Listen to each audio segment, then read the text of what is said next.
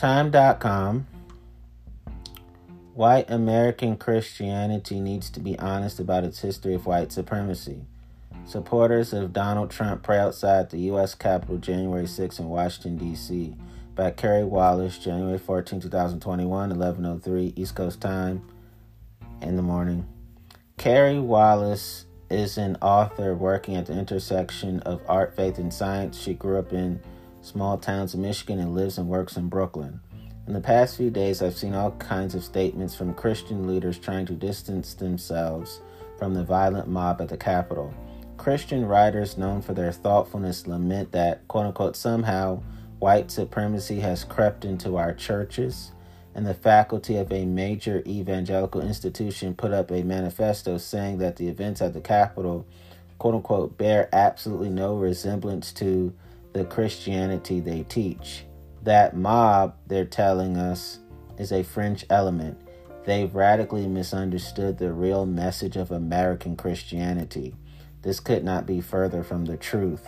I believe the mob at the Capitol has radically misunderstood the teachings and life of Jesus, but it is an absolutely logical conclusion of white American Christianity.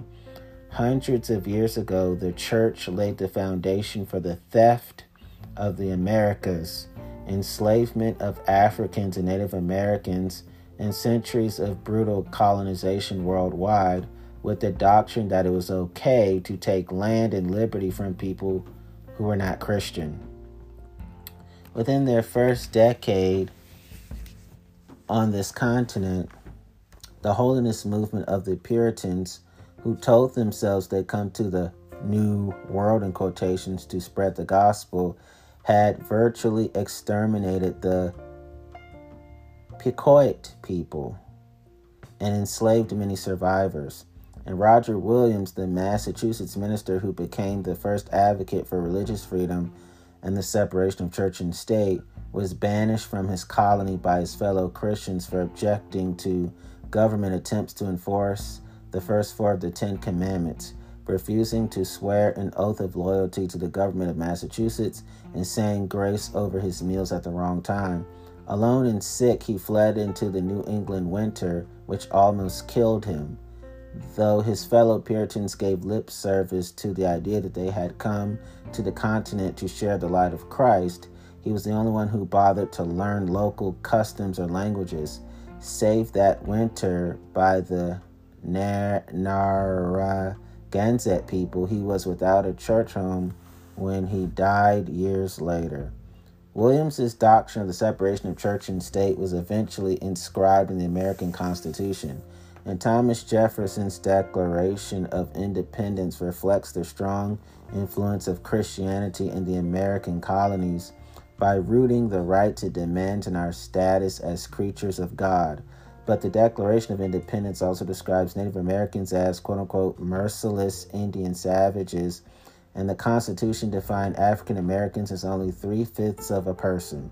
Despite America's early public piety, this country is explicitly founded on the idea that the people who built its farms, roads, cities, and wealth without freedom or payment are not quite human.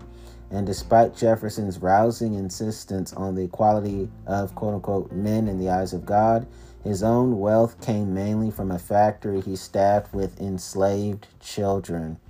Sentimental depictions of Christian faith among enslaved people are popular with American Christians, and the rich tradition of gospel music, perhaps America's greatest contribution to world culture or the church, was unquestionably created by people living in American slavery.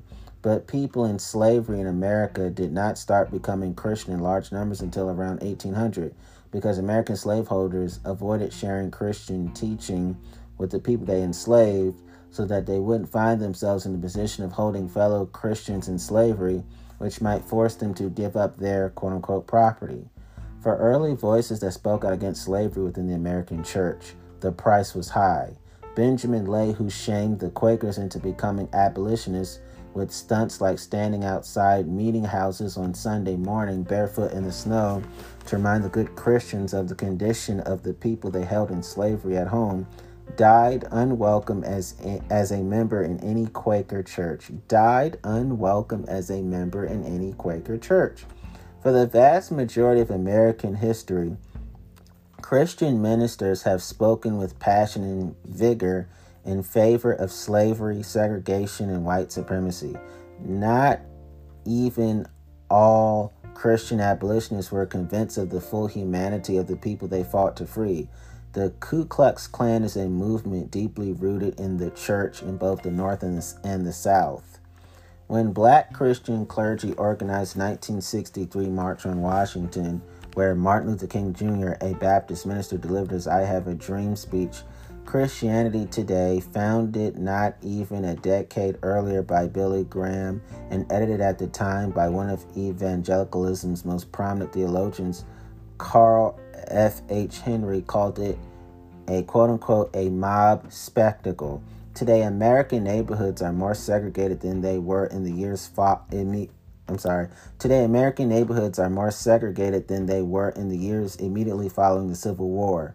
But churches are even more segregated than the rest of society. Sunday morning, when people stream into services, is one of the most segregated hours in America. It was that way before the coronavirus ever appeared in America. That's my adding my two cents in there. These are not minor aberrations, side notes to our history, either as a country or a church.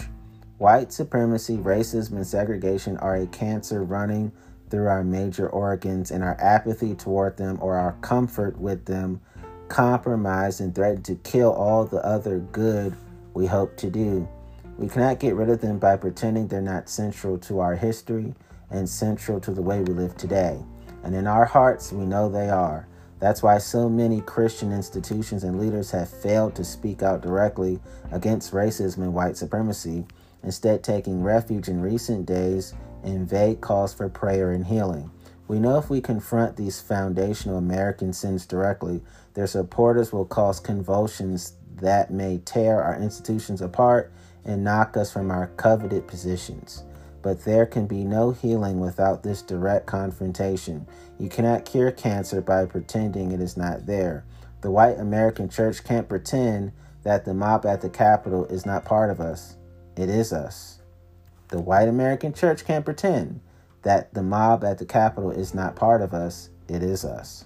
To have any hope of healing, we must acknowledge that fact we must admit our own ignorance, our own apathy, our own discomfort with people who are different from us, our own desire to believe that we're better than everyone else, our own willingness to take things that are not ours and keep things we did not earn, our profound bent to lie about ourselves, our willingness to do violence to get what we want, our willingness to turn away when violence is done to others because it benefits us. As Christians, we must forcefully publicly name and repudiate these things. We must be honest about how long a history they have and how deep they go, and about how much work it will take to eradicate them. And we must do that work. Claiming that mob isn't us might help American Christians beat back the sickening waves of shame and fear we feel at the revelation of the ugly truth of what we've been a, what we've been part of all this time but it won't save the life of the American church. I'm going to read that again. Claiming that mob isn't us might help American Christians beat back the sickening waves of shame and fear we feel at the revelation of the ugly truth of what we've been part of all this time, but it won't save the life of the American church and it'll never set us free to be anything better than what we are now. September 22nd, 2020, 8:51 a.m. East Coast time. Heard on All Things Considered. Tom Gl- Shelton, NPR.org, WAMU 88.5 American University Radio. Obituaries. Robert Graetz only white pastor to back Montgomery bus boycott, dies at 92. In this May 28, 1957 photo, Reverend Robert S. Great Center, Reverend Dr. Martin Luther King Jr., Reverend Ralph D. Abernathy left talk outside the witness room during a bombing trial in Montgomery, Alabama. Graetz, the only white minister to support the Montgomery bus boycott, died Sunday, September 20, 2020. He was 92. The Lutheran Church did not have many ordained African American ministers in 1955, so when a call went out that year for a new Lutheran pastor to serve a majority black congregation in Montgomery, Alabama, it was un- it was answered by a white clergyman in Ohio, the Reverend Robert Graetz. Graetz and his wife Jeannie already had a record of church-based civil rights activism, and some Lutheran authorities worried that Graetz might become ensnarled in the developing racial unrest in Montgomery, where the Reverend Martin Luther King Jr. was a pastor. He had to promise he would not start trouble. Jeannie Graetz recalled in a 2019 interview with NPR. Well, he did not start the trouble, he just joined the trouble. Graetz died in Montgomery on Sunday at the age of 92. A few months after Graetz and his wife arrived in Montgomery, Rosa Parks and other local leaders, including King, launched a bus boycott to protest segregated seating in city buses. Graetz was acquainted with Parks because the local NAACP Youth Council, which Parks directed, met in Graetz' church. The call to boycott the bus system was problematic for many black workers in Montgomery because they depended on bus transportation to get to and from their jobs. Graetz immediately began organizing carpools to assist with their transportation needs and spent three hours each morning driving people to work in his own car. In Montgomery 1955, that was enough to make Graetz a target of the Ku Klux Klan. Twice his house was fire bombed. Neither he nor his wife nor their young children were injured, but a third bomb thrown at their house was enough to kill them all. Fortunately, fortunately, it did not detonate. Detonate. Graetz and his wife also faced death threats directed at them and their three children, one of them a toddler. FBI agents urged them to leave Montgomery, but they stayed encouraged in large part by the support they received from their African American friends and neighbors. We feel that the Lord has put a circle of love around us, Jeannie Graetz said. There were people who hated us, but that hate could not get through to us because of the Lord's protection. In that 2019 interview, Jeannie Graetz shared such stories at her husband's bedside. Suffering from Parkinson's disease, he was too ill to speak. But in 2015, on the 60th anniversary of the bus boycott, Graetz was one of the speakers on a panel organized by NPR member station um, WVAS. His message that day was that the struggle for racial justice in which he had participated was, at its base, quote unquote, a spiritual movement. It was the people of God putting into practice their understanding of what God meant for their lives to be like, Graetz said. In Montgomery, it was black Christians teaching white Christians how to be Christian. It was black Christians teaching white Christians how to be Christian. Graetz and his wife left, left Montgomery in 1958 and continued their social justice work in locations around the country. In 2007, they moved back to Montgomery. He is survived by his wife, Jeannie, and their seven children, along with numerous grandchildren, great grandchildren, and one great great grandchild. Much respect to Robert Graetz, Much respect to Jeannie Graetz, Um, much respect to Carey Wallace. I appreciate anyone who has a genuine heart for the marginalized. White supremacist ideas have historical roots in U.S. Christianity. July 1st, 2020, 138 East Coast time, heard on All Things Considered. Tom Shelton again, NPR.org. Special series America Reckons with Racial Injustice. Two blood splattered freedom riders, John Lewis and James Zwerg, stand together after segregationists attacked them in the early 1960s in Montgomery, Alabama. Lewis, and a young civil rights activist, would later become a member of Congress from Georgia. Updated on Wednesday, July 22, 2020 at 12:08 East Coast time. When a young Southern Baptist pastor named Alan Cross arrived in Montgomery, Alabama in January 2000, in January 2000, he knew it was where the Reverend Martin Luther King Jr. had his first church and where Rosa Parks helped launch the famous bus boycott, but he didn't know some other details of the city's role in civil rights history. The more he learned, the more troubled he became by one event in particular the savage attack in May 1961 on a busload of black and white freedom riders who had traveled defiantly together to Montgomery in a challenge to segregation. Over the next 15 years, Cross, who is white, would regularly take people to the old Greyhound Depot in Montgomery to highlight what happened that spring day. They pull in right here on the side, Cross said, standing in front of the depot, and it was quiet when they got here. But they but then once they started getting off the bus, around 500 people come out, men, women, and children. Men were holding the Freedom Riders back, and the women were hitting them with their purses and holding their children up to claw their faces. Some of the men carried lead pipes and baseball bats. Two of the Freedom Riders, the civil rights activist John Lewis and a white ally, James Zwerg, were beaten unconscious. Though he had grown up in Mississippi and was familiar with the history of racial conflict in the South, Cross was horrified by the story of the 1961 attack on the Freedom Riders. Montgomery was known as a city of churches. Fresh out of seminary, Cross had come there to preach the gospel of Jesus Christ. Why didn't white Christians show up? He recalled wondering. To his dismay, Cross learned that many of the people in the white mob were regular churchgoers. In the years that followed, he made it part of his ministry to educate his fellow Christians about the attack and prompt them to reflect on its meaning. You think about the South being Christian, but that wasn't Christianity, Cross said. So what happened here in the white church? How do we get to that point? It's a question explored in his 2014 book, When Heaven and Earth Collide racism, Southern evangelicals, and the better way of Jesus? The answer to the question lies partly in U.S. history, beginning in the days of slavery and Jim Crow segregation, but not ending there. Elements of racist ideology have long been present in white Christianity in the United States. Racism from the pulpit. Less than three weeks after the 1961 attack on the Freedom Riders, Montgomery's, mo- Montgomery's most prominent pastor, Henry Lyon Jr., gave a fiery speech before the local White Citizens Council denouncing the civil rights protesters and the cause for which they were beaten from a Christian perspective. I'm about to make fun of Henry. Listen.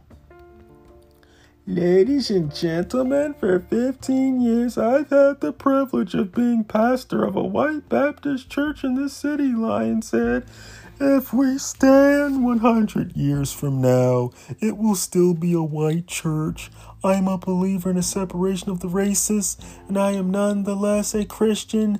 The crowd applauded. If you want to get in a fight with the one that started separation of the races, then you come face to face with your God, he declared. The difference in color, the difference in our body, our minds, our life, our mission upon the face of this earth is God given.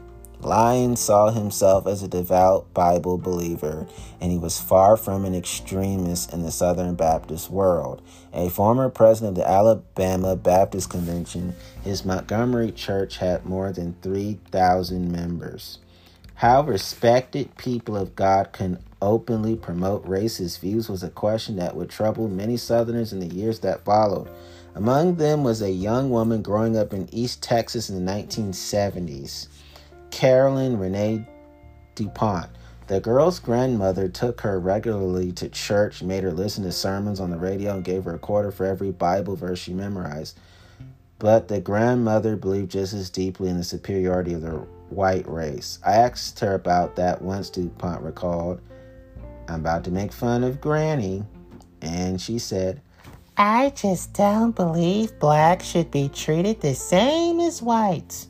DuPont now a historian at Eastern Kentucky University, said the experience with her grandmother spurred her to focus her research on the racial views of Southern white evangelicals.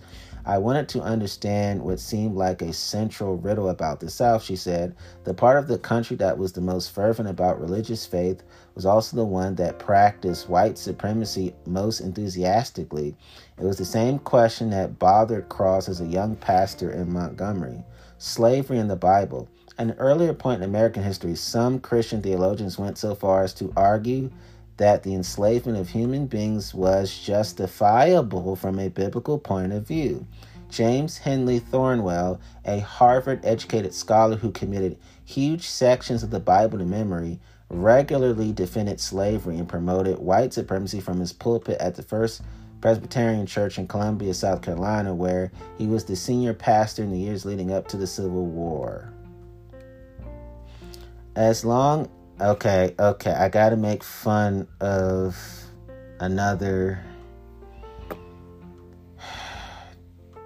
demon looking like a human. as long as that African race, in its comparative degradation, coexists side by side with the white, Thornwell declared in a famous 1861 sermon, bondage is its normal condition. Thornwell was a slave owner, and in his public pronouncements, he told fellow Christians they need not feel guilty about enslaving other human beings. The relation of master and slave stands on the same foot with the other relations of life, Thornwell insisted. In itself, it is not inconsistent with the will of God. It is not sinful. The Christian scriptures, Thornwell said, not only fail to condemn, they as distinctly sanction slavery as any other social condition of man. Among the New Testament verses Thornwell could cite was the Apostle Paul's letter to the Ephesians, where he writes, Slaves, obey your human masters with fear and trembling and sincerity of heart. Biblical scholars now discount the relevance of the passage to a consideration of chattel slavery. Thornwell's reassurance was immensely important to all those who had a stake in the existing economic and political system in the South. In justifying slavery, he was speaking not just as a theologian, but as a Southern patriot. I, I, will add Southern talking parrot. In the First Presbyterian Cemetery, Thornwell's name appears prominently on a monument to church members who served the Confederate cause in the Civil War. Slavery in the minds of many was necessary for the South to thrive, said Bobby Donaldson, director of the Center for Civil Rights History and Research at the University of South Carolina. So Thornwell used his pulpit to defend the South against charges by the North by abolitionists. He provided the intellectual defenses that many slaveholders needed. I don't like their sense of need. Actually, I despise their sense of need. Thornwell's first Presbyterian congregation included slave owners and businessmen and other members of the political and economic elite in Columbia, and as their pastor, he represented their interest. A belief in white supremacy was a foundational part of Southern culture, which is one reason some otherwise devout Christians have failed to challenge it the Southern way. Lyons' opening prayer before the White Citizens Council meeting in Montgomery included words starkly reminiscent of the Civil War era. We stand on the sacred soil of Alabama in the cradle of the Confederacy of our beloved Southland, he said. Help us to realize with all the fervency of our heart and mind that every inch of ground we stand on tonight is sacred and honorable. Ugh. I fear that their regional culture was at risk lay behind a fear that their regional culture was at risk lay behind much of the opposition to the civil rights movement among Southern Christians.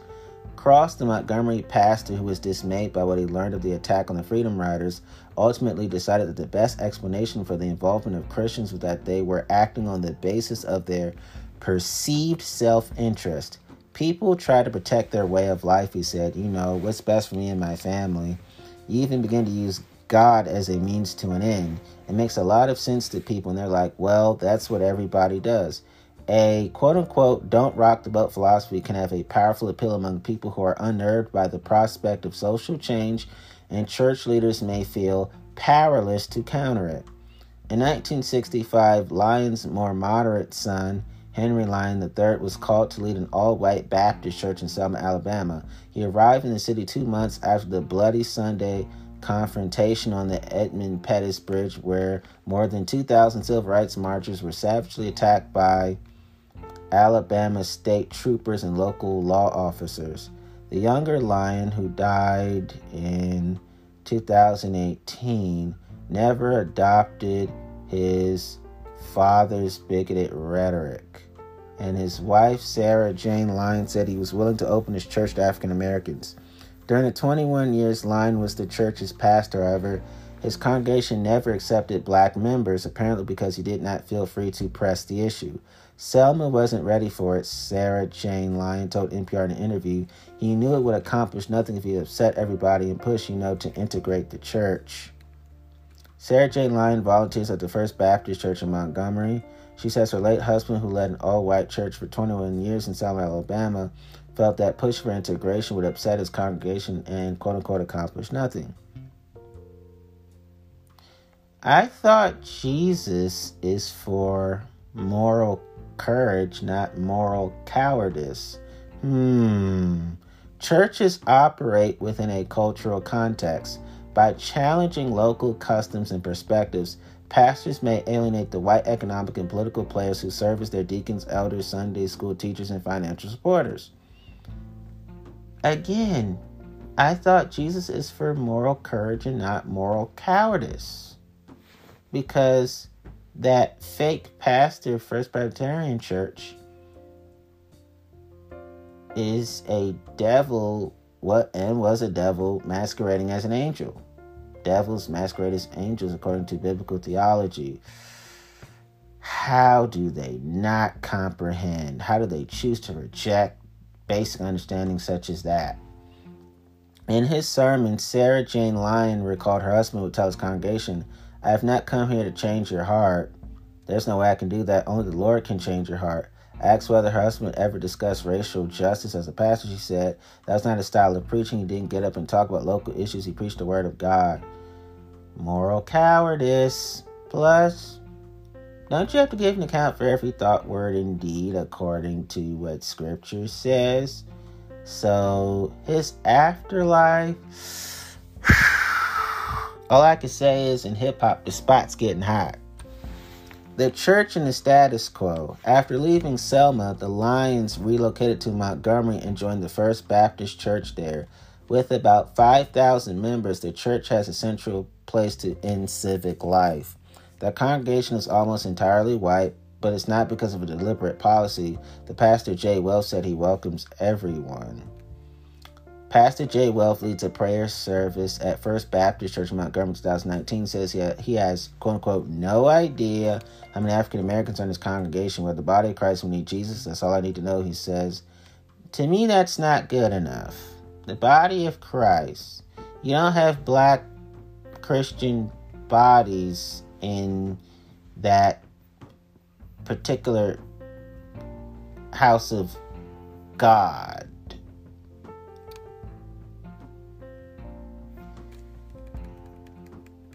All I can say is when those fake, phony pastors die, they will be turned away from heaven. It's heating up, y'all. when I came to know the Lord, I became colorblind, Wolf said. When some visitors asked Wolf how many African Americans attended his church, he said he had no idea. That's the epitome of horribleness, if you ask me. I don't know how many white members we have. Bad answer. Bad Wolf, he told NPR, I don't know how many white members we have. Bad answer. And Christians are supposed to be sensitive people, not insensitive people. Christians are supposed to be sensitized, not desensitized. Like, does it make any difference? Yes. Duh. I just know that we have people crafting the image of God. Word salad. If you it okay. I I'm putting my two cents in it. So after he said like it doesn't make any difference, that's why I said yes, duh. Then he just said I just know I just know that we have people crafting the image of God. Word salad is my comment. I am and then he says I am completely resistant to this idea of breaking things down on a demographic basis. He's talking in circles. He's doing unnecessary tap dance. It's either Jesus or money. If I serve Jesus, that means my income means I have to take pay cuts to the point where I have no more income. But didn't a famous Nazarene say, What does it profit a man to gain the whole world and lose his soul? We are the body of Christ. We need Jesus, and that's all I need to know. Sucker punk. Enough said. On the other side of Montgomery, where African Americans are concentrated, Pastor Terrence Jones also preaches about needing Jesus, though with a message attuned to a multiracial congregation. The son of a black Southern Baptist preacher, Jones said he thinks the Christian church is partly to blame for America, quote unquote, dropping the ball in his words on race issues. I agree with him strongly, 100%. Terrence Jones, pastor of Montgomery Church, Strong Tower, Washington Park, says Christians need to focus on racism more seriously. The message of Jesus is a unifying message, Jones said. According to Ephesians chapter 2, he tears down every dividing wall of hostility through his death on the cross. I think we've done a poor job of showing the world that because we've been so segregated. I think he made an understatement on the word poor. I'll say piss poor job. Jones argues that Christians need to focus on racism far more seriously. He's right. That's me saying it. When people get shot, when Donald Trump says something racially charged, racially charged is an understatement. Racist is the correct statement. People get pushed into their corners and they don't wrestle with what does this mean for me as a minority? What does this mean for me as a white person? But also, what does this mean for me as a follower of Jesus? At the time of the Civil Rights Movement, King, Martin Luther King Jr., Reverend, Dr. Pastor, argued that church leaders needed to take a broad view of their mission and accept responsibility for addressing social inequity. In his 1963 letter from Birmingham jail, written in longhand from his jail cell, King lamented the failure of white churchmen in quotations to stand up for racial justice when it meant challenging the local power structure. So often, the contemporary church is a weak, ineffectual voice with an uncertain sound, King wrote. So often it is an arch defender of the status quo, far from being disturbed by the presence far from being disturbed by the presence of the church. The power structure of the average community is consoled by the church's silent and often even vocal sanction of things as they are. King is spot on. A theology of inaction. Some white Christian leaders have even provided moral and theological reasoning for their reluctance to challenge the existing system. Evangelicals, in particular, generally prioritize individuals' own salvation experience over social concerns. The primary mission of the church in this view is to win souls for Christ. Working for racial justice, in contrast, may be seen as a political issue. All issues are moral issues in the eyes of Jesus of Nazareth. In that configuration, Immorality only lives in the individual person, says DuPont, the religion historian who grew up in Texas. There's no conception of systemic injustice and systemic sin. Well, the first one to conceptualize systemic injustice and systemic sin, let's just say he was born in a manger. Civil rights activists who cited the Bible in support of their cause were often dismissed as a bunch of theological liberals, DuPont said. Oh, so leftists and left wingers are Christ like, and non leftists and non left wingers are unchrist like. That's what they're subconsciously openly admitting. And then it becomes an argument about who really believes the Bible. If Christianity is really about individual salvation, and the mission of the church is to win the lost, then it is said that these people who are telling us we need to get involved in the civil rights movement are just, are just trying to lead us astray. No, it's all about, I don't know, stabilizing you in Jehovah Jireh, humanized in the form of a 33 year old human being who was crucified. The rejection of a quote unquote social gospel rings popular among those conservative evangelicals today who see advocating for Black Lives Matter or immigration rights as political activities. They're, they're, I thought that these activities are pleasing to a global icon, itinerant preacher who is the son of Mary and Joseph it is an argument with roots extending back to the, to the theology of Thornwell and like minded religion scholars of the 19th century. What then is the church, Thornwell asks in his 1851 report on slavery? It is not, as we f- fear, too many regard it, a moral institute of universal good whose business it is to wage war upon every form of human ill, whether social, civil, political, or moral. All I can say is in the lake of fire, they are eternal slaves of Lucifer. Such pronouncements have made Thornwell popular among quote unquote Orthodox Christian theologians who rebel against liberal interpretations of the church's mission in the modern world. Again, they think of liberal, they think of Jesus, and they think of conservative, they think of the evil one, the adversary, arch nemesis of God.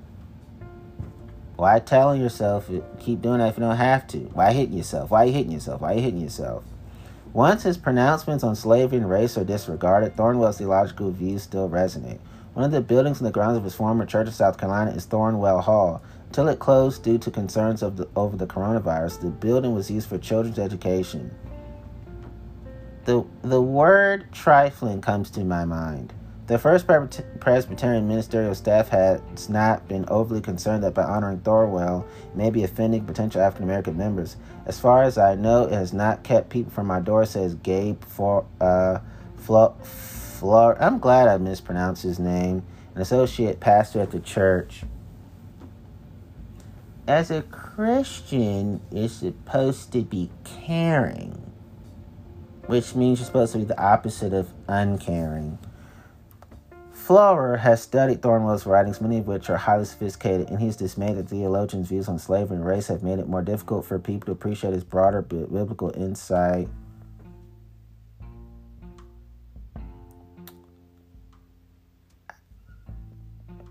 Didn't Jesus control his liquor? If it were an impediment to someone, Flores said, I would love to speak to that person and say, look, we need to condemn what is wrong with him we need to celebrate what is good. You got a lot right on the scriptures and everything wrong comes to race. If you get race wrong, you get the entire Bible wrong. Ultimately, you get Jesus wrong. 1000%. Wisdom and Jesus. It's for everybody, not just progressives and liberals. Getting everything wrong with regard to race, however, can be an unforgivable failing for people whose life experience is shaped by racism. Perfectly stated. For many years, African American worshippers were relegated to the first, first Presbyterian balcony. Church authorities later permitted them to have a church a few blocks away where they could worship separately under the supervision of the first Presbyterian elders. That is not the will of God. It became known as Ladson Presbyterian Church after one of the church's early pastors. The church has only a few dozen active members these days, but the congregation is closed and the Sunday services are intimate and joyful gatherings. There is no longer any connection to the original church.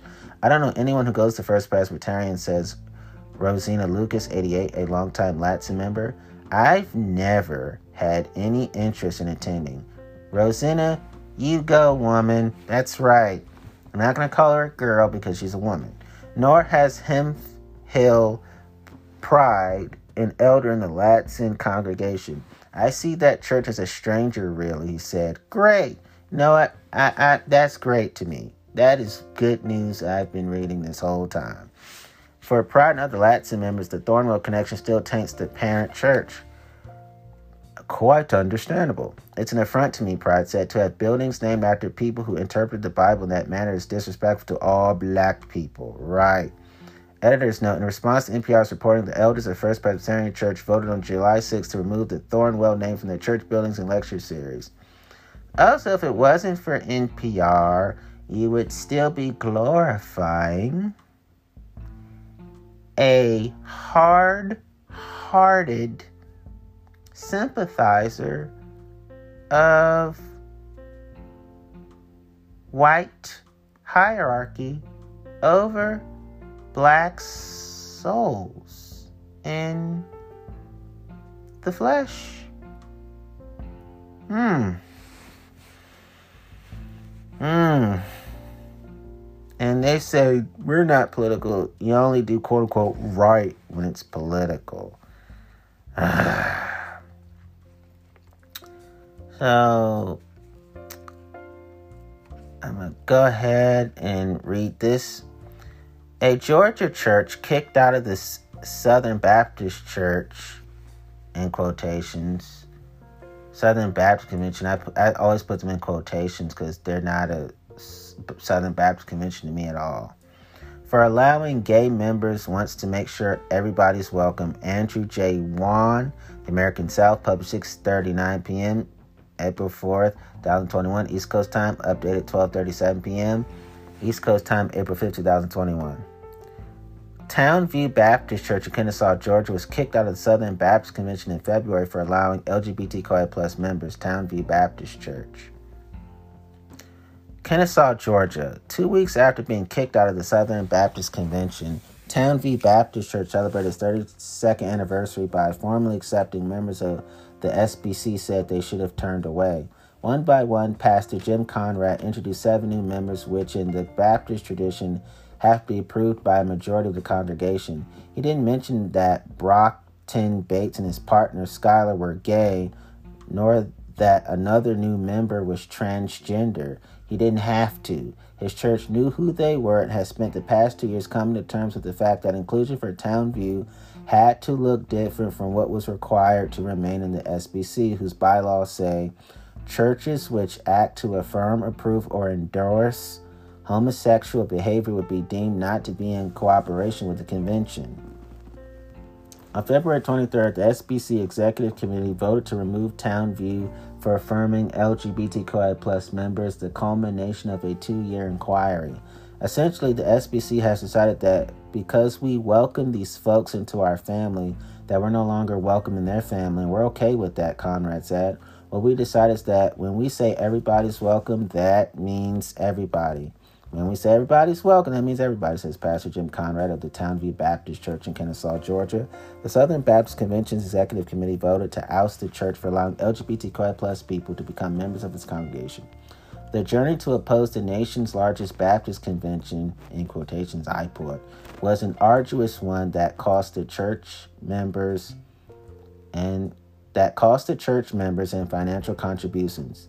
Its exclusion from the SBC has sparked wider conversations about what it means to be a Southern Baptist in modern America. For Bates, a lifelong Baptist who as a child was pushed toward faith based conversion therapy to literally pray, try to pray the gay away quotations. It's impossible to pray the gay away. It's okay for gay to stay. Gay stay. Gay stay. Gay stay. That's my protest chant. Towne View took a meaningful stand.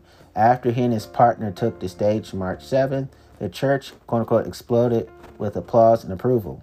That's actually a good explosion. For the first time in his life, he fully celebrated his Baptist faith without hiding his sexuality. It was different than any other experience of joining a church, Bates said. I could authentically be who God created me to be, and I didn't have to hide it. To see that happen for us means it can happen for other people as well. The email that changed the church. In 1992, the SBC amended its bylaws to include language opposing LGBTQI plus members. That year, the SBC used the rules to remove two North Carolina churches, said Curtis Freeman, director of the Baptist House of Studies at Duke Divinity School.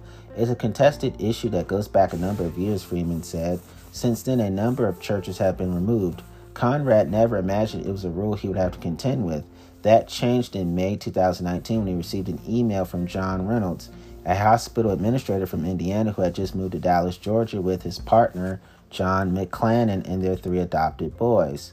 His basic question was Would my family be welcomed in your church? I never had anyone ask me that question before, Conrad said.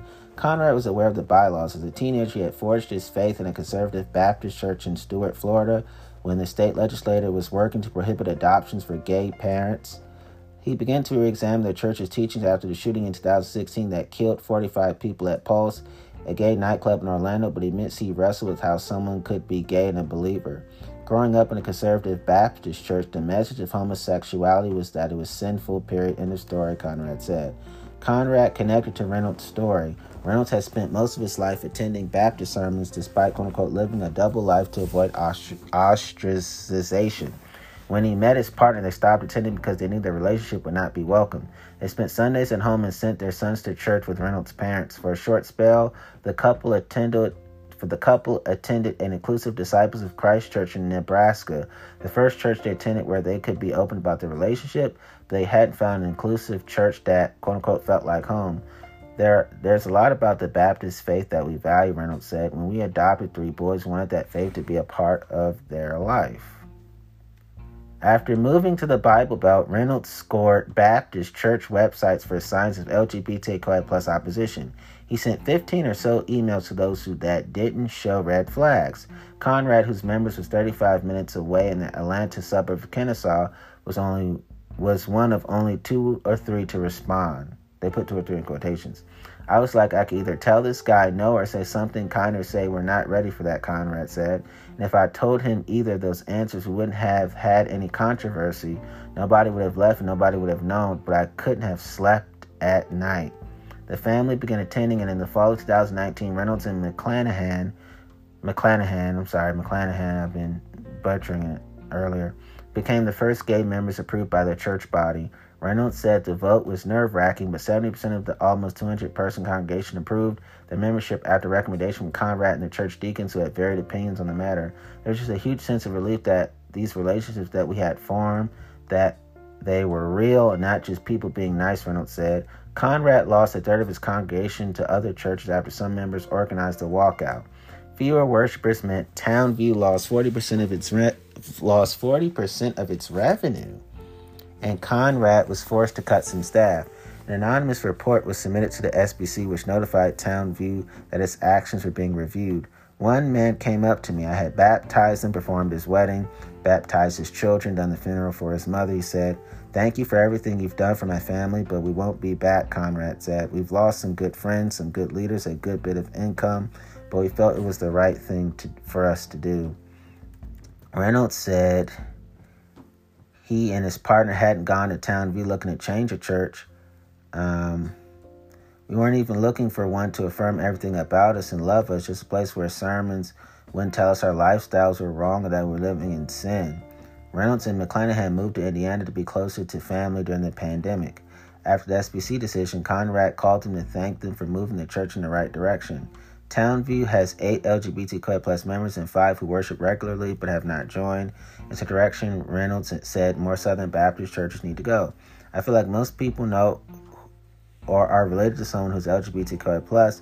So when you say this group of people is not welcome to be part of your faith, to be a part of our faith tradition, you're closing yourself off to a very large cross section of the country. Reynolds said. Um,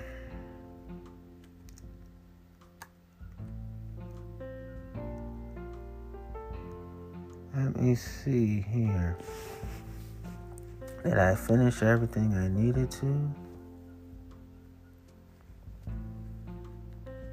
Okay, there's more. All right. A cross in the road for Southern Baptists. Southern Baptists are the largest Protestant denomination in the nation, but they lost 2 million members in the past 15 years, according to SBC data. The denomination saw its largest membership drop in 100 years from 2018 to 2019, according to Lifeway Research. Though some of that can be attributed to the overall decline in churchgoers among younger generations, Duke Divinity School's Freeman said the faith's hardline conservative stances don't help. There's a really toxic culture going on right now, Freeman said. I think the Southern Baptists have really got some soul searching to do right now because it's not just this. The SBC has come under fire this past decade for some executives' stances against critical race theory, an academic movement that examines how systemic racism affects a nation's laws, politics, and culture. The SBC faces criticism for not allowing women to be ordained as ministers. In March, prominent Bible teacher Beth Moore announced she is no longer affiliated with the denomination. Add to that, they're add to that they're divided amongst themselves right now. Freeman said there's a right flanking movement within the Southern Baptists that says that people in charge now have gotten liberal, which is unfathomable to me to think of the people in charge as liberals. SBC President J.D. Greear addressed the critics in his opening address at the executive committee meeting in February. If we're going to be gospel above all people, it means that we will be a church that engages all the peoples in America, not just one Greear said. And that's hard. Bringing together people of different backgrounds and cultures and ethnicities into the church creates challenges. That inclusiveness remains off limits to the LGBTQ plus community. In an email statement, Greear said any member of the LGBTQ plus community is welcome to attend an SBC affiliated church, but he doubled down on the SBC's code of refusing membership. When one of our churches chooses to affirm or endorse homosexual behavior through their definition of regenerate church membership, we have clearly come to a different understanding of what we believe is an essential doctrine, Guerrero said. The decision to oust Towne View will not create a stampede of churches fleeing the SBC to promote more liberal ideals, Freeman said. It remains to be seen how church attendance look once the COVID 19 pandemic slows. The majority of Southern Baptists are older white conservatives, a base that's difficult to risk offending as the number of teenage baptisms declines. Freeman said Towne View started a necessary conversation. It's a conversation Bates wishes had happened sooner, but he's thankful he found a church where he no longer hears sermons that threaten his sexuality with hellfire. Bates began worshiping at Towne View in November and, he, and knew he was in the right place when two weeks after Minnie Conrad, the pastor voluntarily unexpectedly attended his grandmother's funeral. The church took a bold stance, loving stance. They were committed to faithfully living out the gospel and meant the world to me and my partner, Bates said. Towne View has the option to appeal the SBC's decision, but Conrad said the church is confident in its standing. Church leaders are contemplating a membership with the Cooperative Baptist Fellowship, which allows churches to set their own policies. Conrad said he has received calls and letters from across the country thanking him for taking a risk in the name of equality. And the church has steadily added members while seeing online viewership double. Occasionally, he'll think of those who left the church when he opened the doors wider. Then he'll remind himself of Reynolds, who traveled more than 30 minutes to another town to worship it without fear and, more importantly, in peace. If we could give a message of hope to our LGBTQ plus community and encourage other churches to have this talk, I don't know that it will start a wave, Conrad said, but maybe it will start a ripple. All I can say is, I fully support LGBTQIA plus clergy. I fully support LGBTQI plus ordinance. I fully support LGBTQI plus licensing. I fully support LGBTQI plus membership in churches. I fully support the LGBTQI plus community in every which way. I fully support LGBTQI plus culture. Um, I fully support transgender rights. I fully support the transgender community in every which way. And I'm very proud of Conrad for being open about his support for the LGBTQ plus community. I'm thankful for Brother Conrad. I, I'm thankful for Pastor Jim Conrad for affirming the human rights of all human communities. So much respect to Pastor Jim Conrad and much respect to the LGBTQ plus members, much respect to the congregation, most of who approved, much respect to them, and I'm glad that the sermons were respectful to LGBTQ plus community. Um, and all I can say is is that people being LGBTQ plus is not about threatening anyone that's cisgendered or heterosexual. It's this it's it's it's the bullshit that people have when it comes to let's create a heterosexual rights movement. That's a piece of shit movement. Here's why. You don't fucking need it. You don't fucking need it at all, and here's why. LGBTQ plus people are saying you can't be the only ones with rights. We gotta have rights too. That's what LGBTQ plus community is saying. We don't want to take your rights. We, we want to have rights too. That's what they're saying. That's exactly what they're saying. So no one's rights are being stepped on if everybody has the same rights. LGBTQ plus people are rightfully demanding egalitarianism and there's nothing wrong with that. So being the private life police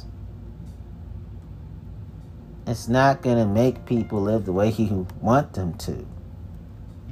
Um, and just love people for who they are and whatever grievances you have about how they live their lives, talk to them about that. If people can get big, bad, and bold in a pulpit saying those things, but you won't say those things to LGBTQ plus people. When you do say them, you're screaming instead of conversing, because hollering is not the same as conversation. So, I really want them to understand that. Um, let me get this off my uh, chest and then I'll end it. Um, I am for Black Lives Matter. I appreciate the Black Lives Matter protests. I am for the Black Lives Matter movement. I am. It's a much needed movement.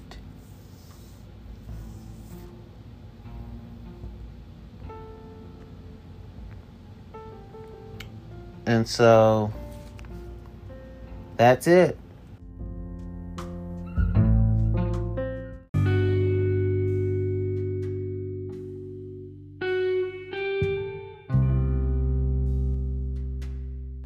BruceGerencser.net. The Life and Times of Bruce Gerencser. One man's journey from eternity to hear. Who will be the next American Jesus? Your face here. Why I hate Jesus. I don't hate the flesh and blood Jesus who walked the dusty roads of Palestine, nor do I hate the Jesus found in the pages of the Bible. These Jesuses are relics of the past. I'll leave it to historians to argue and debate whether these Jesuses were real or fiction. Over the centuries, Christians have created many Jesuses in their own image. This is the essence of Christianity, an ever evolving religion bearing little resemblance to what it was even a century ago. The Jesus I hate is the modern Western Jesus, the American Jesus, the Jesus who has been a part of my life for almost 58 years. The Jesuses of bygone eras, R E A S, eras, have no power to harm me. But the modern Jesus, the Jesus of the three 100,000 Christian churches that populate every community in America, he has the power to affect my life, hurt my family, and destroy my country. And I, with a vengeance, hate him. Over the years, I have had a number of people write me about how the modern Jesus was ruining their marriage. In many instances, the married couple started out in life as believers, and somewhere along the road of life, one of them stopped believing. The still believing spouse can't or won't understand why the other spouse no longer believes. They make it clear that Jesus is still very important to them. And if forced to choose between their spouse and their family, they would choose Jesus. Simply put, they love Jesus more than they love their families.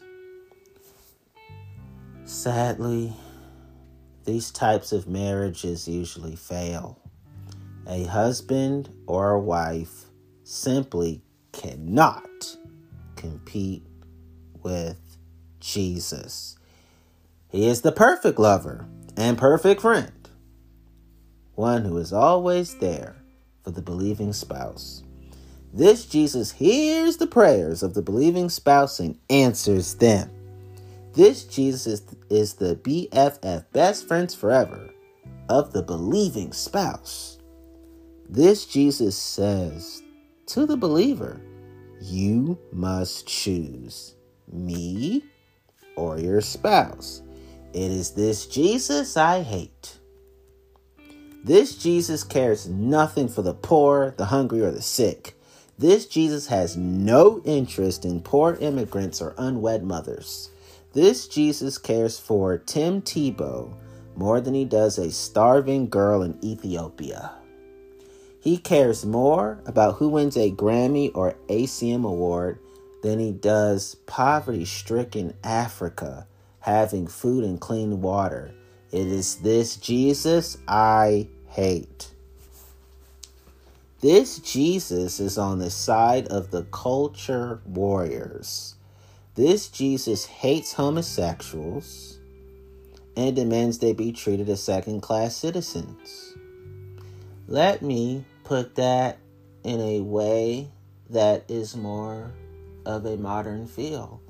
This Jesus hates gender and sexual diversity and demands they be treated as second class citizens. This Jesus hates the entire LGBTQI plus community and demands they be treated as second class citizens. This Jesus, no matter the circumstance, demands that a woman carry her fetus to term, child of a rapist, afflicted with a serious birth defect, the product of incest, the product of infidelity, the product of teen pregnancy, or a one night stand. Question mark. It matters not. This Jesus is pro life. Yet, yet, this same Jesus supports the incarceration of poor young men of color, often for no other crime than trying to survive. Yet, this same Jesus supports the incarceration of poor young women of color, often for no other crime than trying to survive. Yet, this Jesus supports the incarceration of anyone of color, often for no other crime than trying to survive. This Jesus is so pro life, he encourages American presidents and politicians to slaughter innocent men, innocent women, innocent children, and innocent people of all sexual orientations, all gender identities, and all sex characteristics. This Jesus demands certain criminals be put to death by the state, even though the state has legally murdered innocent people. It is this Jesus I hate. This Jesus drives fancy cars, has palaces and cathedrals, and followers who spare no expense to make his house the best mansion in town. This Jesus loves Rolexes, Lear jets, and expensive suits. This Jesus sees the multitude and turns his back on them. Only concerned with those who say and believe, quote unquote, the right things. It is this Jesus I hate. This Jesus owns condominiums constructed just for those who believe in him. When they die, he gives them the keys. But for the rest of humanity, billions of people, this Jesus says no keys for you. I have a special Hitler like plan for you. To the ovens you go.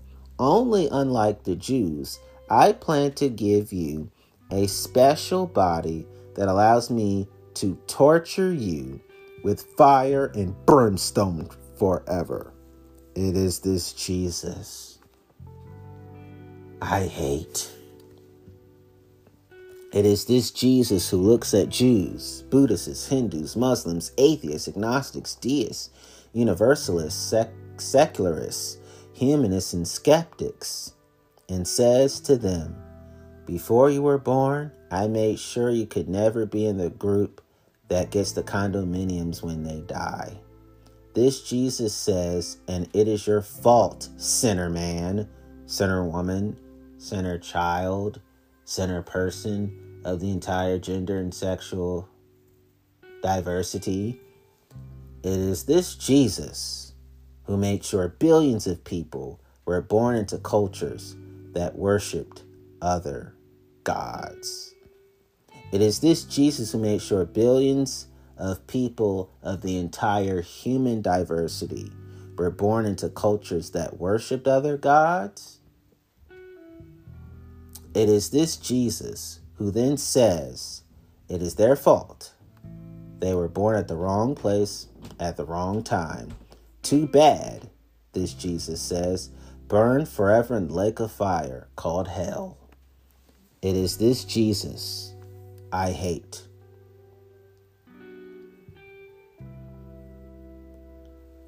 This Jesus divides families, friends, communities, and nations. This Jesus is the means to an end. This Jesus is all about money, power, and control. This Jesus subjugates women, tells widows it's their fault, and ignores the cries of orphans. Everywhere one looks, this Jesus hurts, afflicts, and kills those we love. It is this Jesus I hate. Why? What I can't understand is why anyone loves this Jesus. Like a clown on a parade route, he throws a few candies towards those who worship him, promising them that a huge pile of candy awaits them when they die. He lets his followers hunger, thirst, and die, yet he tells them it is for their good that he loves them and has a wonderful plan for their life. This Jesus is all talk, promising the moon and delivering a piece of gravel. Why can't his followers see this? For me, he tells his followers, I have the keys to life and death. I have the power to make you happy, and I have the power to destroy your life. I have the power to take your children, health, and livelihood. I can do these things because I'm the biggest, baddest Jesus ever. Fear me and oppress women, immigrants, orphans, people of all sexual orientations, all gender identities, all sex characteristics, the entire human diversity, and atheists, and all secularists, and all non Christians. Refuse my demand, and I will rain my judgment down upon your head. But know that I love you and only want is best for you and yours. It is this Jesus I hate. Perhaps there is a Jesus somewhere that I could respect, a Jesus who might merit my devotion. For now, all I see is a Jesus who is worthy of derision, mockery, and hate. Yes, hate. It is this Jesus I hate. When the Jesus who genuinely loves humanity and cares for the least of these shows up, let me know. In the meantime, I hate Jesus.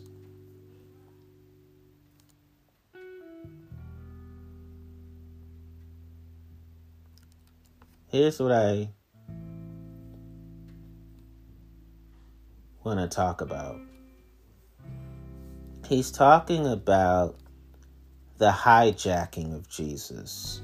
He is talking about the pimping of Jesus, the prostituting of Jesus, the ways that Jesus has been used to be unchristlike and ungodlike and ungodly and unchristly to many people, including the entire human diversity of outcasts and the entire human diversity of non traditional living and thinking human beings. So he's not talking about the historical Jesus that he hates. He's talking about humankind's savagery when it comes to their severe, extreme, and ultra beyond measure and compare uh, misapplications when it comes to the historical Jesus. I had to say that for clarity's sake. American Jesus, stay away from me. Ashley Darling, December 5th, 2019. Global Immigration and Refugees, LGBTQIA, Peace and Nonviolence, Politics Theology, redletterchristians.org. I once heard a fantastic sermon at my alma mater, Indiana Wesleyan University, the kind that stays with you over half a decade. I would credit the man who gave it if I could remember his name. He spoke about the Nativity, about those wooden, glass, or plastic figurines we place on our mantles or in our yards at Christmas, the ones with the serene faces. He noted how clean and calm they were. The message revolved around the idea that as followers of Jesus Christ, we like to see him in this light. The ubiquitous plastic lit up lawn Mary always has a smile, is fully clothed, and has not the slightest trace of blood, excrement, or sweat, most likely involved in giving birth inside a cave or barn. The lit up Joseph looks unperturbed, as though he hasn't just watched in terror as his bloodied son emerged from his screaming wife. There is no dirt, there is no grime. We do not wish to see Jesus degraded because we do not wish to be degraded with him. We don't want to sink ourselves into the messy and difficult parts of life, into Christ's suffering for us, so we sanitize him. And we make him more like us, the pastor said. He went on to remark on the variety of nativity sets he had seen. In Hawaii, he'd seen sets with darker skinned and traditional Hawaiian garments. In Japan, Mary and Joseph wore kimono and were fair skinned. Instead of conforming ourselves to his image, we have conformed his image into our likeness, he continued. As soon as he said these words, I knew they were true. I wondered, what would the American nativity look like? The American Jesus is overwhelmingly masculine, but Jesus was a man, you may say. Granted, however, Jesus was not toxically male, the way he is often portrayed in evangelical churches. An insidious syncretism has combined the ideals of American masculinity with the often incompatible principles of the gospel. Thomas Jefferson is often ridiculed for his Bible, out of which were taken huge chunks since he did away with the miracles and passages he considered contradictory. Google search the Thomas Jefferson Bible to understand the reference. If I were to make such a version catering to the average American male, I imagine it will require removing the part where Jesus rode into Jerusalem on a pathetic donkey instead of a glorious steed. I would need to excise the episode in the Garden of Gethsemane in which Jesus scolded Peter for cutting the Roman soldier's ear off while defending his Lord. Instead of Jesus restoring the ear, this toxic masculinity version would place the sword in, jo- in Jesus' hand and he would make a final stand among the olive trees. He would never submit himself to be interrogated, beaten, or crucified by the Roman invaders. Highlight the bravery, strength, and authority, minimize the self imposed weakness, make him as we desire him to be. A few years back, I sat in a pew as the pastor of a local church delivered an impassioned sermon. He centered his message on the then newly released film Exodus, Gods and Kings. This man took exception to the directional this man took exception to the directorial choice to cast a 12-year-old boy as the voice of God. Hollywood is diminishing the power and the might of God. No offense, boys or ladies for that matter, but you simply can't recreate the power. The booming voice of God, he shouted. Rancor filled my thoughts, mingled with confusion. Didn't God sometimes present himself as a still small voice? Didn't Jesus represent himself as the lamb slain as an offering for us? Especially galling was the insinuation of God's masculinity and an adult masculinity at that. Women and boys, as the pastor's implicit argument went, were not reflected in the Godhead, despite Jesus coming to earth as a helpless infant through the wombs through the womb of a godly woman. The American Jesus is also overwhelmingly white. I recently introduced my husband to the movie A Knight's Tale, starring Heath Ledger. My favorite line occurs when the characters are having an argument in a pub. The French adversaries declare that the Pope is French and therefore France is superior to England. One of the protagonists replies, The Pope may be French, but Jesus is English. The absurdity of this statement is humorous, yet we do not often recognize how we similarly reshape Jesus' image into our own likeness because we take our cultural contexts and ideologies for granted. A celebrity newswoman infamously declared that Jesus was a white man without the understanding that the Western idea of whiteness, in quotations, would not begin to be created by the rub of history and culture until the burgeoning of the transatlantic slave trade in the early 16th century. Another example comes from the irreverent musical Avenue Q. In the middle of a song about racism, one of the puppets, A La Sesame Street, remarks that Jesus was a fine, upstanding black man. Another puppet responds, But Gary, Jesus was white. They argue back and forth between themselves, each defending their re- respective identities through the vehicle of Jesus' supposed race. Finally, a third character shouts, Guys, Jesus was Jewish, and they all laugh. In revealing Jesus as he really was, a Jewish man in an occupied territory, a member of an often reviled ethnicity. The privilege meant to be invoked by his name has been deflated. The truth this dialogue highlights is that it is never about Jesus or his background. It is about the centering of one's own culture by molding Jesus into it. It is about the centering of ourselves. We need to understand that Jesus was wholly unlike us.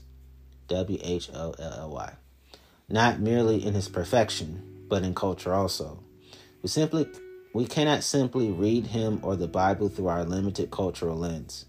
The American Jesus is also overwhelmingly conservative. Jesus is a Republican after all. He's for lower taxes and building walls. I found this out the hard way during the last presidential election, but in a sense, it has always been this way in America. Jesus was once a slaveholder, too. He was also in favor of Jim Crow laws and hated the civil rights movement at the time, but lauds it now that racial tensions are supposedly in the past. Jesus hates Black Lives Matter protests.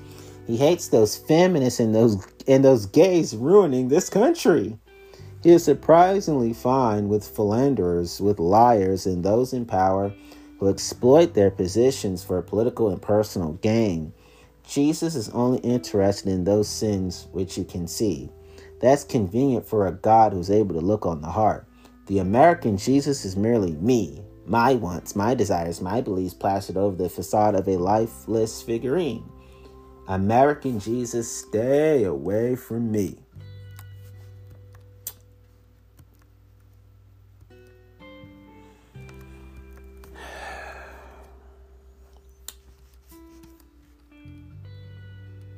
American Christianity versus faithful Christianity. Now, I read this before, but because I read new things, new articles, I mean, you'll get something new out of the old that I already read to you previously. Chris Ebling, March 21st, 2019. Uh, oh, Ashley Darling did the American Jesus Stay Away From Me one. Let me get back. Chris Ebling, March 21st, 2019, American Christianity versus Faithful Christianity, Immigration and Refugees, LGBTQI+, Peace and Nonviolence, Politics, Theology, Women. Micah chapter 6, verse 8. What is required of thee? I was flipping through my Facebook feed the other day when I happened upon Mary Colbert, a self proclaimed Christian activist speaking on Jim Bakker's TV show. In the clip, she stated that Donald Trump is the chosen one of God, and that if people come against the chosen one of God, you are bringing upon you and your children and your children's children curses like you have never seen. Let me state that another way. If I oppose Donald Trump, God will curse me, my children, and my grandchildren. I thought a lot about what Miss Colbert said over the last 24 hours. I've come to realize that she represents the public face of what I've come to think of as American Christianity. Now, do not confuse American Christianity with Christianity in America. Christianity takes on many forms in this country. What I term American Christianity is a unique form of Christian expression that has come to the fore over the last 150 years, in which I assert has little to do with the basic tenets of what I'll call faithful Christianity. The fundamental precepts of faithful Christianity are very simple and can be found in both the Old and New Testaments. An Old Testament example comes from the prophet Micah chapter 6 verse 8. And what does the Lord require of you? To act justly and to love mercy and to walk humbly with your God. Jesus himself articulates the two most important characteristics of a Christian in Matthew chapter 26. Love the Lord your God with all your heart, soul, and mind. This is the first and most important commandment. The second most important commandment is like this one, and it is love others as much as you love yourself. All the laws of Moses and the books of the prophets are based on these two commandments. To be a faithful Christian, all you have to do is love God, act justly, show mercy, and walk through life with humility. Pretty simple, right? So, how does American Christianity reflect these commandments? Perhaps the best way to understand the distinction is to use a literary technique from high school English literature. Let's compare and contrast American Christianity with faithful Christianity. Faithful Christianity seeks peace and reconciliation between individuals and nations. American Christianity espouses confrontation and preemptive war. Faithful Christianity turns the other cheek. American Christianity carries a gun. Faithful Christianity treats the foreigner among us with dignity and respect. American Christianity denigrates the foreigner and labels them criminals. Faithful Christianity offers forgiveness. American Christianity assigns blame. Faithful Christianity offers mercy. American Christianity seeks revenge and retribution. Faithful Christianity serves the needy. Faithful Christianity serves the needy among us. American Christianity builds $160 million temples to its ego across the street from homeless shelters. Faithful Christianity stands in awed silence at the birth of Christ American Christianity turns Christ's birth into a multi million dollar vaudeville show complete with singing, dancing, and a Santa sleigh suspended on cables from the roof of the sanctuary. Faithful Christianity frees itself from the material world in order to follow Christ. American Christianity fully embraces American consumerism. Faithful Christianity submits to the cross. American Christianity wraps itself in the flag. Faithful Christianity does not judge the lives of others. American Christianity condemns that which does not conform to its ideology. Faithful Christianity confronts the power structure in pursuit of justice. American Christianity wields power to oppress others. American Christianity is non denominational in that it transcends Christian traditions. It cannot be called fundamental. It cannot be called fundamentalist since it ignores the fundamental teachings of Christ. I have seen Presbyterian churches that embrace American Christianity and Baptist churches that do not. American Christianity is a cancer consuming the vital organs of the body of Christ. Unfortunately, American Christianity is the public face of Christianity in this country today. Everyday Americans rarely see the faithful Christian serving meals at the at the Austin Street shelter or the bridge.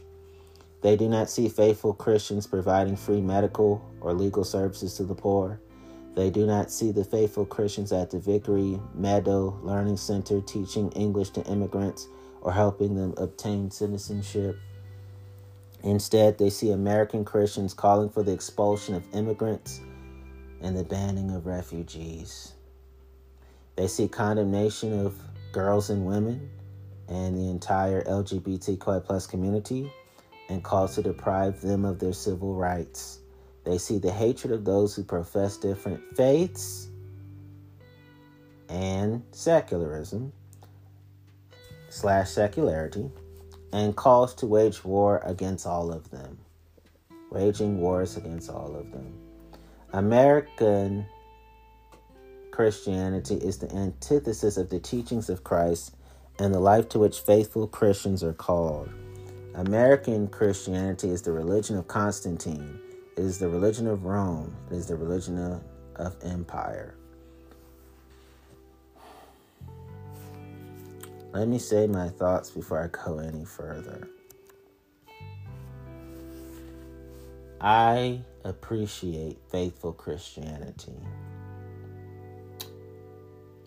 I dismiss American Christianity.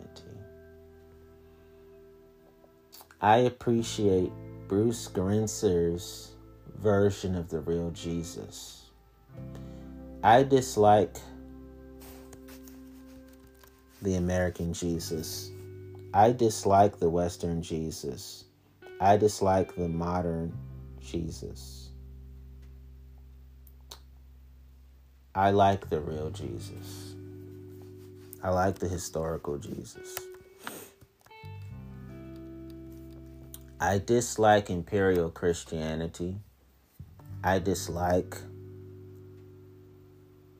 Constantinian Christianity, and I dislike colonial Christianity.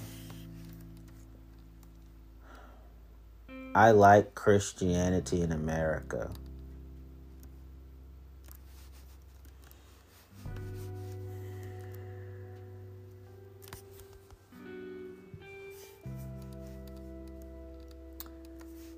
So I want to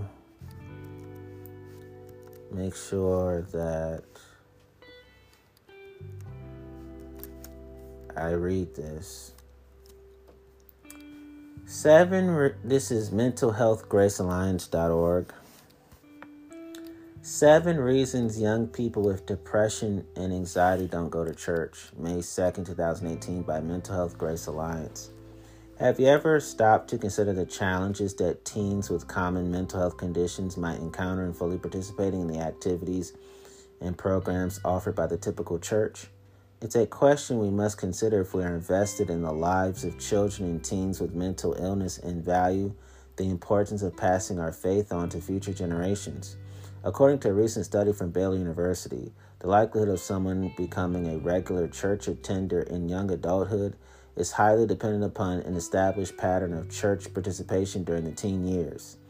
The percentage of adolescents who attend church less than once a month who become weekly attenders in young adulthood is 3.2%. To appreciate the struggles that teens might experience in attending worship services, participating in youth group, serving in outreach activities, or going on mission trips, we need to recognize how attributes of mental conditions common to this population cause difficulty functioning in the environments where ministry takes place. We also need to see how the interaction of those attributes with common elements of church culture, our expectations for how people should act when we gather together, creates real barriers to church involvement for teens with mental illness. Here are seven, excuse me, here are seven potential barriers to church involvement we might consider for teens with common mental health conditions and their families. One, stigma. Teens with mental health conditions aren't likely to receive the accommodations and supports that assist with inclusion in school while they're attending church. The stigma associated with mental illness combined with fear of being singled out for special attention and confidentiality concerns often cause teens and their parents to avoid any mention of their support needs to student ministry staff and volunteers. Two, anxiety. Anxiety may represent the mental health condition that prevents the greatest number of teens from attending church. Compared to their peers, teens with anxiety disorders often misperceive the level of risk in new or unfamiliar situations. Consider the range of experiences that might produce intense discomfort or distress for a teen with anxiety seeking to engage at church. They may struggle with the level of self disclosure expected as a small group participant. They may fear becoming the focus of attention during the worship service, small group, or youth ministry activity. The prospect of reading from scripture during a worship service or performing on the worship team might be overwhelming. Kids with social anxiety are often intensely uncomfortable with the process of making new friends among unfamiliar, same age peers from other schools. They may struggle to fit in following transitions from children's ministry to middle school ministry or middle to high school ministry, where they are likely to encounter older peers with established friend groups. Teens who continue to experience separation anxiety may be able to attend church services, but experience great distress at the prospect of an overnight retreat or an invitation to participate in a mission trip in a distant city. 3. Self control. Teens with ADHD or other conditions that impact executive functioning, anxiety disorders, mood disorders, psychosis, often struggle to get to worship services or other church activities on time. They may experience more difficulty delaying gratification and avoiding negative peer influences and patterns of behavior. Substance use, sexual activity likely to disrupt friendships and relationships with kids from church. They may be prone to intense spiritual experiences on mission trips or retreats, but struggle to maintain a spiritually disciplined life when back in their daily routines. 4. Sensory processing. Sensory processing differences are often associated with the autism spectrum, but are very common among teens with anxiety disorders and youth with ADHD. Kids with sensory differences may be averse to light, noise, touch, and smells that others find engaging. Activities at church that may provide intense discomfort include worship services with loud music and spectacular light shows, perfume, cologne, and body sprays, hugs, handshakes, and other physical contact Multiple conversations taking place in close proximity. 5. Social communication. Kids with anxiety disorders are prone to misinterpret the body language, facial expressions, tone, and inflection of voice of their peers. Kids with ADHD often drive peers away through interrupting others when they speak or through impulsive words or actions. Their social communication struggles often interfere with their ability to fully participate in small groups that form the foundation of the discipleship process in many churches. Six, social isolation. A wide range of mental health conditions common to teens may lead to withdrawal from relationships with peers involved at church or inhibit the development of friendships that lead to invitations to church activities. Kids who are depressed withdraw from interests or activities they previously enjoyed, including church. Kids with social anxiety may have a smaller circle of friends to invite them to church. They are less likely to be involved in the range of extra extracurricular activities that bring their parents into contact with other families who might invite them to church. 7. Past experiences of church. Kids with mental health conditions often become targets of bullying because the subtle nature of their disabilities makes them more acceptable targets than kids with overt special needs. In addition, their challenges in regulating their emotional responses to bullying reinforce the behavior among those looking to get a reaction from their targets. When teens encounter their tormentors at church, many will question the, the authenticity of Christianity and develop perceptions that Christians are hypocritical. Kids who are anxious or obsessive will experience more difficulty in getting past church experiences associated with hurt or discomfort. Does your church have any type of inclusion strategy to help welcome children and teens with common mental health conditions and their families into your worship services? Or Christian or Christian education activities? What about adults with mental health conditions? Our team at Key Ministry has developed a book to guide churches in developing a mental health outreach and inclusion strategy and offers lots of free resources and supports to churches seeking to welcome and serve families affected by mental illness in the communities we serve. The groups offered by the Grace Alliance are an outstanding strategy for supporting individuals and families living with mental illness.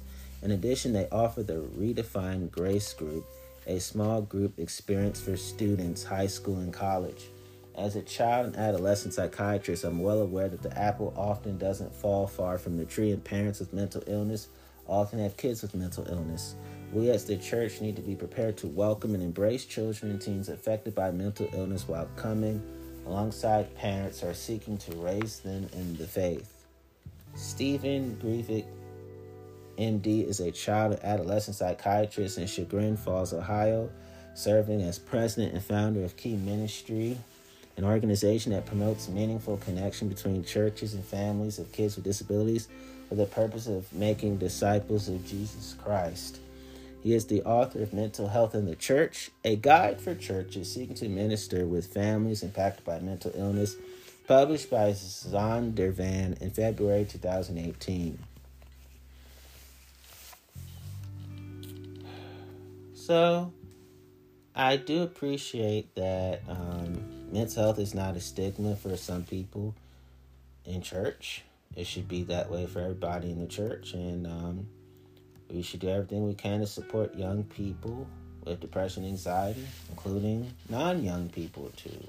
So what I just read, hey, we we need all hands on deck, all loving hands on deck to support people with any kind of disorder, any kind of illness, with any kind of hurt, habit, and hangup.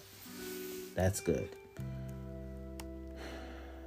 So, while I have time, we're going to talk about um, Where Love Ends in the Fight for Disability Rights. RLC editor, October 16, 2020. Family and Parenting, Politics, Practical Justice. Editor's note this is a, an anonymously written essay taken from Keeping the Faith Reflections on Politics and Christianity in the Era of Trump and Beyond. Each Friday between now and Election Day 2020, we will be sharing new excerpts from this anthology of dissent. Disciples of Jesus know that God persistently asks us to consider what we might love more than Him. You won't sacrifice that, huh? What if I wanted you to? You say you won't live in that place or take that job. How about for me? What if I was the one asking you to help that person instead of them? God always questions the limits of our love so that we might find more of His love, which knows no limits, on the other side. I love this about Him. Unfortunately, I and those like me often find that love for us is beyond those limits. I have a disability caused by a genetic mutation. Throughout my life, when it came to including me in social activities, games and sports, lessons, or job opportunities, there were always friends, coaches, teachers, teachers, and employers who shrugged and said it would be too hard. My parents had to fight for me to be in a mainstream school. Friends and dates were tough to find. I'm still working through the insidious anxiety of the constant exclusion, rejection, and doubts about my abilities. But as disabled people know, being outside the limits of love can get much darker. Over the summer, a woman recorded a conversation she had with a doctor in Texas telling her that the hospital decided to stop treating her husband for COVID 19. Because even if the treatment was successful, he would have a low quality of life. Why? He was quadriplegic and had a traumatic brain injury. The belief among medical practitioners that disabilities detract from the value of life itself is familiar to disabled people. Last year, I went to a new doctor who asked if I was going to have children anytime soon. She wanted to inform me that there were treatments nowadays for ensuring that children did not have my condition. I naively asked what the treatment was. It was early detection of the genetic mutation in fetuses and abortion. Of course, I should have known. One of this doctor's colleagues once asked me to, to participate in a survey he was conducting of patients with my condition to assess what else? Their quality of life. Experiences like these lead the disability community to almost uniformly oppose physician assisted suicide. The risk is too high that a doctor will readily believe a disabled person's desire to die is rational, and in most places, it is only disabled people who can request this treatment, which is discrimination. Everyone else gets suicide prevention, we get assistance. Abortion raises similar risk. Parents afraid of life with a disabled child opt to determinate. Opt to terminate. Parents afraid of life with a disabled child opt to terminate. Individual choices add up, decimating whole populations of disabled people. American parents, for instance, abort two thirds of fetuses diagnosed with Down syndrome. Here is where I depart from much of this of the disability community who believe that the bodily autonomy of pregnant people requires that we should fight discrimination and abortion while keeping it legal. That too is a boundary on love. The decision not to allow a life to exist is a determination of that life's value. The fetus cannot be born because fill in the blank. The people in that blank aren't valuable enough to warrant birth, but valuable to whom? The individual parent might value the life enough to give birth under different circumstances, which society prevents. So, society's willingness to invest in those people, the people in the blank, matters. And here is where I depart from the Republican pro life movement. They too have borders around their love, a wall, if you will, reinforced with concrete conservative ideology. If, for instance, you think America is both exceptional and a meritocracy, then why invest in anyone? An individual's poverty is nothing more than their failure to avail themselves of the opportunities America offers. Their anxiety about how they will raise a child betrays their lack of faith because in all things America works for our good. If they choose abortion, they are their doctor or someone deserves punishment. Trump knows his Christians think this way. They will not connect his desire to slash benefits, increase policing, segregate public and private housing, heap scorn on vast swaths of people, or any number of other issues to parents calculating whether they want to raise a child in this world. The only way that anyone seriously argues Trump is pro life is by pointing to the Supreme Court. But overturning Roe v. Wade will likely have a marginal impact on the abortion rate, which in any case has been plunging since 1990. So, how do you fight for life? Invest. Invest your prayer, your money, your time, and your love in vulnerable people. Fight for disability rights and disability pride so expecting parents won't be afraid after a diagnosis, so we won't have so many bigoted doctors. Do everything you can to make sure people have housing and food and mental health and mental health care and regular health care and money, lots of money. Stop demeaning people. Shout Black Lives Matter from the rooftops and listen for God's sake. Listen to people whose lives are not like yours. Then fight alongside them. If your politics or your feelings give you pause here, I hope you reconsider the line you've drawn. So, I, I agree with this person when it comes to departing from the Republican pro life movement, everything they said on that. Um, I think abortion should be kept legal, and there should be discrimination fights that occur when it comes to the subject of abortion. Um, I am for the bodily autonomy of pregnant persons. I am. Um, I don't, however, I want to say this.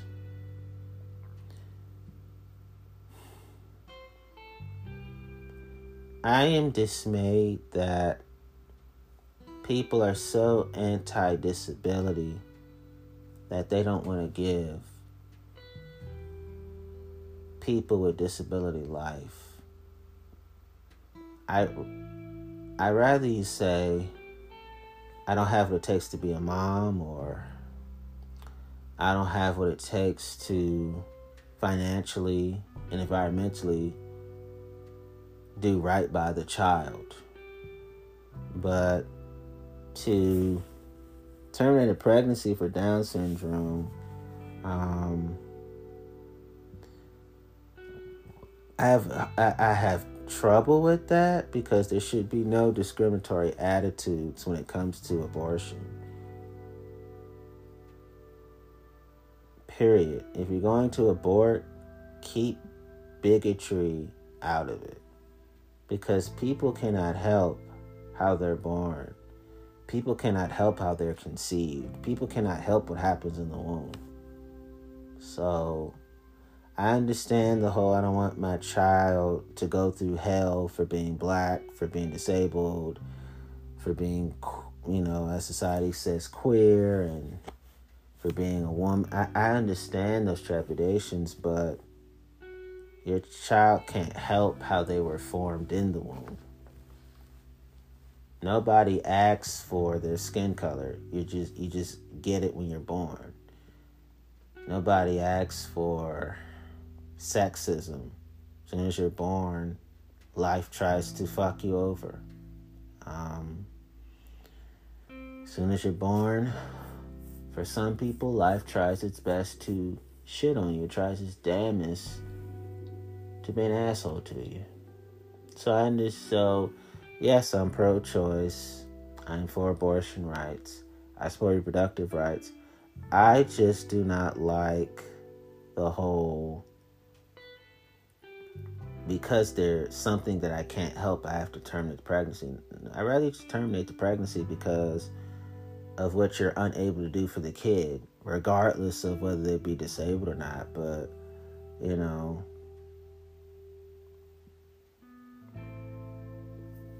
I just I just have a tough time with you know aborting the child because they're because of something they can't help. That's not fair. That's not fair at all. Um, i'm struggling with this issue. That's why i'm repeating myself because i understand the whole you know but i have the right to an abortion. Yes you do and that right should not be taken away from me but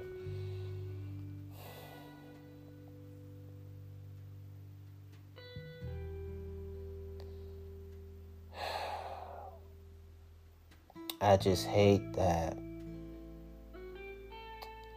we do things because of what people truly can't help.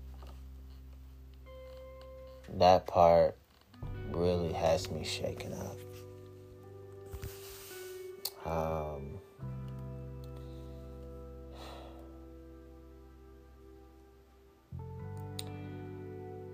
okay, I think I have enough time to read this. I do. Hatred toward Asian Americans is not a new evil.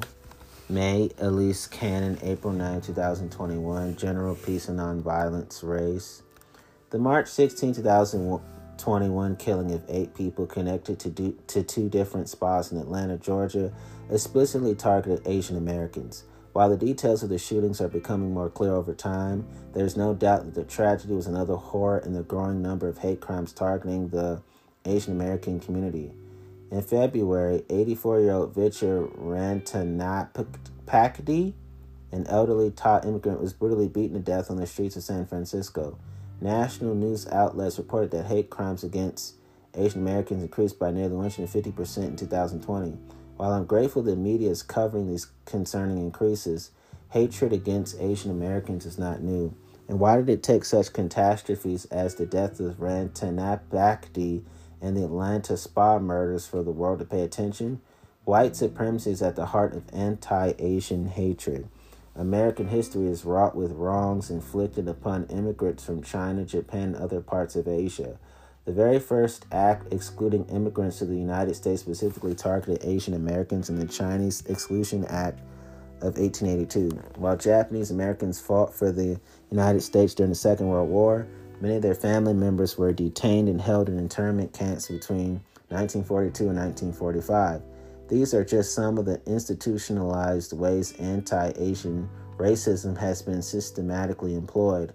This brief history doesn't take into account the ideologies of yellow peril that pervade our society even today. The, corona pan- the coronavirus pandemic and Donald Trump's identification of it as the China virus only added fuel to the fire, which allowed long seated bigotry to rise to the surface, manifesting itself in incidents of hatred, including harassment, spitting on people of Asian descent, beatings, and escalating fears, and exacerbating the emotional toll upon members of the Asian American community. Any act of violence toward a person because of the color of their skin, their place of origin, their sexual orientation, their ability or special needs, or any other perceived difference goes beyond just a violation of being politically incorrect. Rather, such violence allows the seeds of discrimination, racism, sexism, homophobia, and other abhorrent othering to germinate within our society. We should be grieved by the smallest of offenses toward our Asian American neighbors because when such hatred goes unaddressed, it has the potential to manifest itself in the worst of evils, such as the brooding such as the brutal killings that took so many Asian American lives in Atlanta this past week. We must be vigilant in rooting out the racist and xenophobic ideas that have pervaded American society since its conception. Assumptions such as white male supremacy and dominance, and assumptions of white supremacy and privilege. We all must do more to stop hatred among, towards Asian Americans, Pacific Islanders, people of color, and to eradicate hatred wherever it exists. We gotta stop hatred when it comes to these these uh, specific people named. Violence against communities triggers loneliness and isolation. In speaking with one Asian American friend about experiences of racism, she said maybe the isolation we have all experienced from the coronavirus pandemic will make non Asians understand what extreme isolation can feel like. What would it mean for us to stand in solidarity with our Asian American neighbors? We must reject assumptions of white privilege and acknowledge the realities of white supremacy that will pervade in our society today. Is there, if there is any doubt, watch news and see how the families of those who died in Atlanta are grieving. What can we do? Report incidents that you witnessed to groups like Stop AAIP, Asian American and Pacific Islander Hate. Support community based efforts that promote safety and restorative justice. Join with groups like the Anti Defamation League, Say No to Christian Nationalism, Asian American Christian Collaborative, and others who are doing direct advocacy to address this issue. Sign this letter on saying no to Christian nationalism that specifically identifies ways that Christian communities, especially evangelicals, must recognize and condemn the role Christian nationalism plays in racist actions such as the rise in anti Asian hate crimes and the recent insurrection in the United States Capitol on January 6, 2021. In addition, a group of Christian organizations led by mostly people of color hosted a prayer vigil of lament in response to white Christian nationalism leading into Holy Week 2021. Consider joining them or others to grieve and stand in solidarity alongside our Asian American neighbors. They'll be hosting a week of action, responding to Christian nationalism, anti Asian hatred, and other injustices during the week of May 16th. These are just initial steps we all must be willing to take to, ra- to eradicate anti Asian hatred. I am for the stop the anti Asian hate crimes. I want to make sure I have um, stop the Asian hate, right? Yes, I th- yes, I am for uh, stop Asian hate. Yes, I am for stop AAI I am for stop AAPI hate. Let me say that again. I am for stop Asian hate. I am for stop AAPI hate. I am for the current legislation that is in Congress that is against Asian hate crimes. I am against Asian hate crimes. Um, I hate the racism against Asian Americans. Um, I hate anti Asian racist incidents. And so I'm I I'm I, I I'm gonna say that I am in full solidarity with AAPI communities. I am for actively uplifting AAPI communities.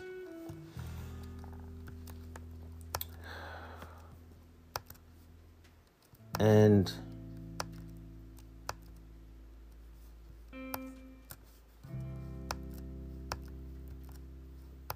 I do want to say this from my heart. Uh, um,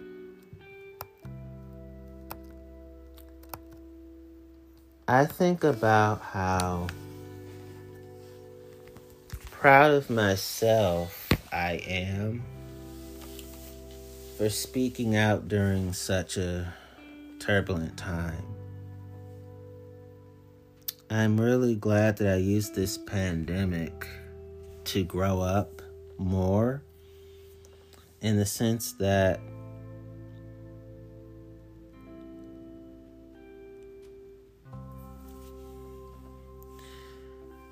I am truly fulfilling the legacy that my grandma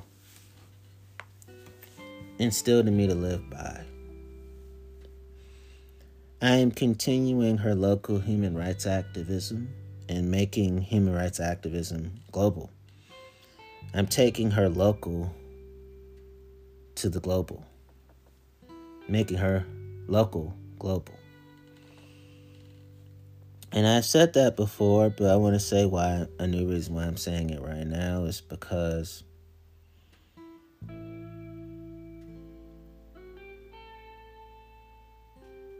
I've always been a person concerned with foreign relations and international anything and everything. And I've always been the kind of person that cares at deeply because I'm an empath and I'm a sensitive person and I'm intuitive. I care deeply about um, intercontinental injustice and injustice of all classifications. So I'm thankful that I was even able to get these truths out. Um, because also for this last reason, then I'll stop the episode for today.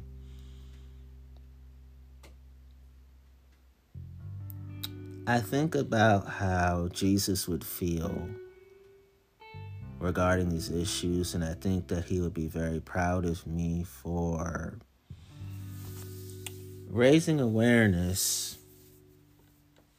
about the, despite being labeled with autism, despite being, you know, despite being child abused and and yes, I'm a black person. I am of heartfulness. I am not of heartlessness.